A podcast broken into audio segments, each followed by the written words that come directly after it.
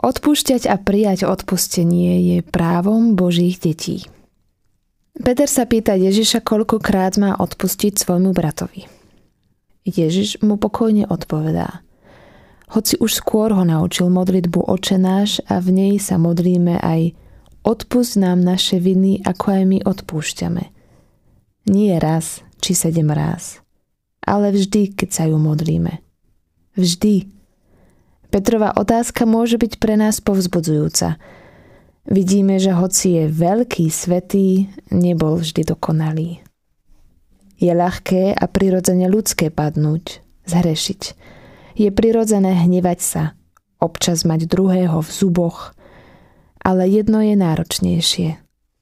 Odpustiť. Odpúšťať a prijať odpustenie je právom Božích detí. Nemusíme sa preň rozhodnúť, sme slobodní. Keď sa preň však rozhodneme, priniesie to voľnosť a odpustenie aj nám od nebeského Ocka. Veď sám Ježiš nás v modlitbe Oče náš naučil prosiť Odpúsť nám naše viny, ako aj my odpúšťame.